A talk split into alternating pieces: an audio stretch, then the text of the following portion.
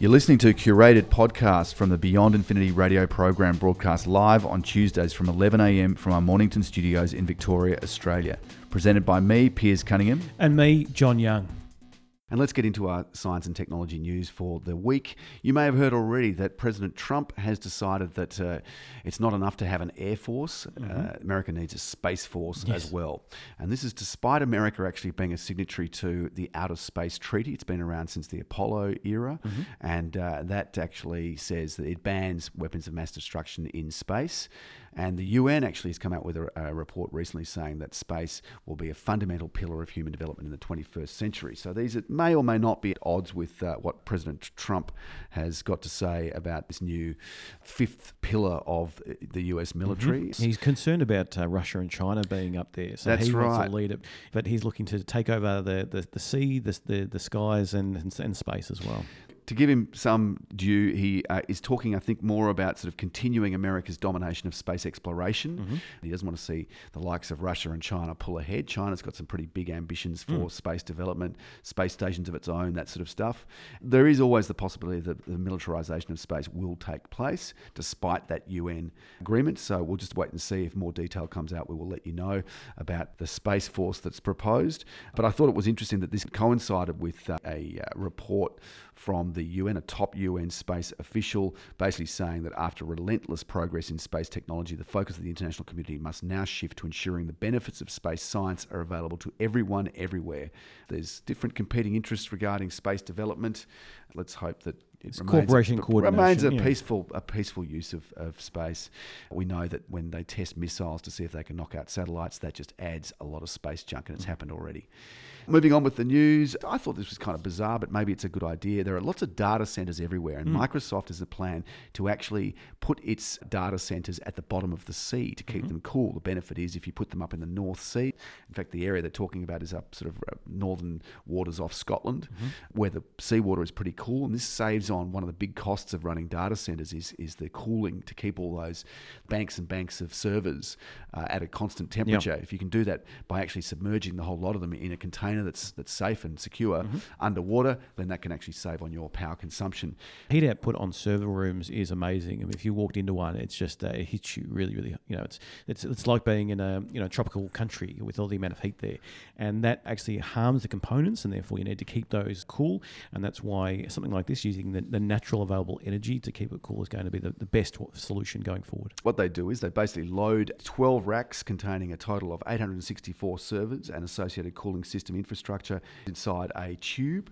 And Microsoft partnered with a French company called the Naval Group, which is a 400 year old French company that is applying the heat exchange process that's been used for cooling submarines to keep these uh, underwater server containers cool for mm-hmm. Microsoft. They're 12.2 meters in length by 2.8 meters in diameter. That's about the size of a 40 foot shipping container that you might see on a ship or a truck. The electrical power source is uh, 100% locally produced renewable electricity from onshore wind and solar, offshore tide or wave. So mm-hmm. they're trying to do it in a clean way. They already have the fiber optic cable and the connection to the internet uh, and the networks that they want to be providing data to is already there on the sea floor. Mm-hmm. And they actually use a submersible robot to go under there and plug it into this container that they lower down, and off they go with a submersible Ma- server. Maintenance will be an issue, I imagine, because to get an actual person to get in there and fix it, you might have to raise back up or have some kind of pumping station to make sure that none of the uh, the water gets in. Apparently, they're designed to last for five years without servicing. Yep. That's a cost-effective horizon, given the work that they do and the benefits of having them down there. The electricity saved makes a five-year lifespan or better mm-hmm. a viable alternative. Apparently, in 2016, a government survey in the US showed that data centers were using 70 billion kilowatt hours of electricity in 2014, which was equal to 1.8% of America's total energy consumption. Mm. So they're very significant users of electricity. So this is a way that's been uh, put forward by Microsoft to get around that great expense and ultimately environmental impact. Now, just moving on, we've talked quite a bit about artificial intelligence. Some of the fears have been raised by the likes of Elon Musk that AI has got risks. If it's if it gets out of control, we could wind up. It's that whole Terminator. We're the slaves the machines. Yeah, yeah. When do they become omniscient and aware of everything and outsmart us? It's all science fiction, but science fiction has a habit of becoming science fact unless we're careful.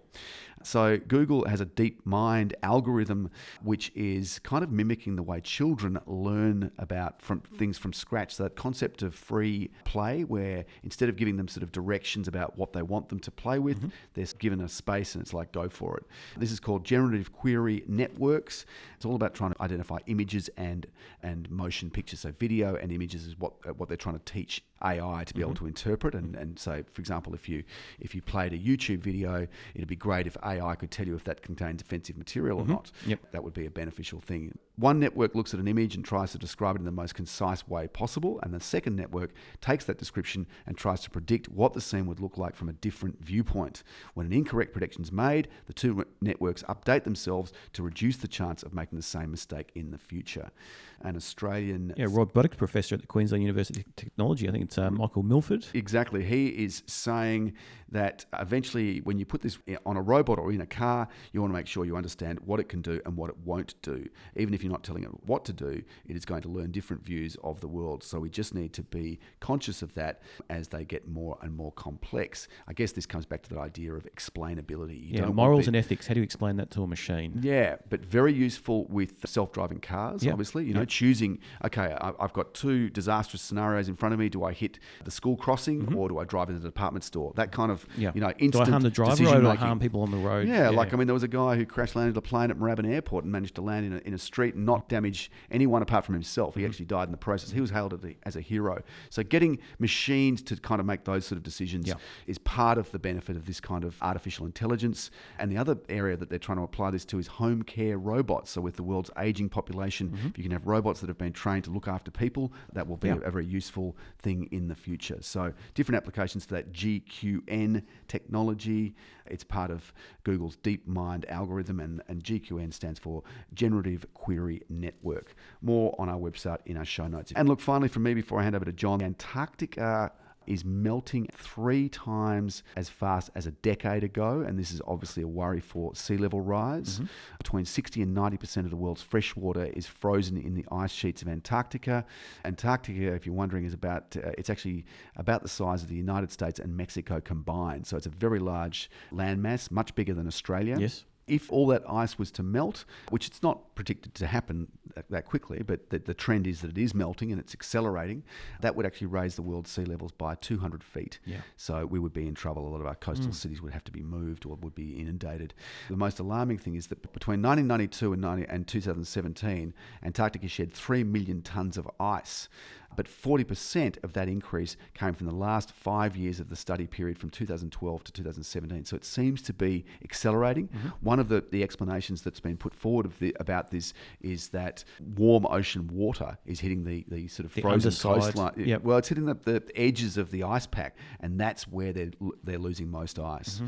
and, then, and it breaks off and it, and it melts, and then it uh, gradually over time will increase sea levels. Something to look out for. Again, more information on our show notes. John, what have you got for us? Well, with uh, Europe's new GDPR, with email marketing, you know, requirements that we've reported on previously, Yep. which is the uh, the General Data Protection Regulation, Mm-hmm. it's actually proving quite good for uh, the regular internet user, particularly for email users, because it's it's helping to kill email marketing. I know there's a lot of people, including myself, that get really annoyed and sick of receiving unsolicited emails or way too many emails from companies that, you know, maybe you signed up for an account but didn't realize you were, you know, actually ticking the box that said send me your marketing material.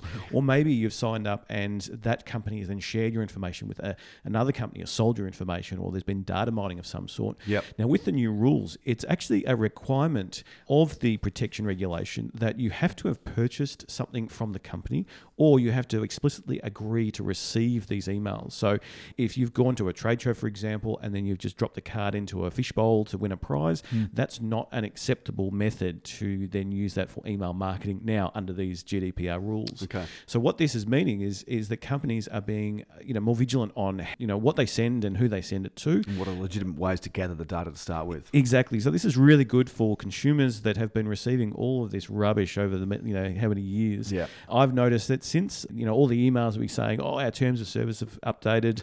Well, that in itself has been like spam, hasn't it? All these things saying we now comply with GDPR regulations or things that have been forced on them by those GDPR regulations. Look, here's a little bit of a, a live pro tip, though, I guess, is if you've been receiving a lot of these emails and they're still in your inbox, um, uh, if you sort of had a puzzled think about, hang on, I don't remember signing up to this, what a great time to unsubscribe to their service. Mm. So just open that email again and then click on the unsubscribe, and you should receive nothing more from it in future. But with this, it also should mean that uh, hopefully you're not receiving anything if you have not purchased or don't explicitly say, send me some uh, marketing material. That, I would imagine that would have a big impact on sort of marketers and people who've used all that, you know, harvested emails. Look, from all around the world, all different sources. The issue years. for years has been that, um, you know, lists are for sale, whether it's been some data mining that's occurred from websites where someone has gone along and said, oh, here's an email address, I'll grab that and I'll put it on my list. It's untargeted.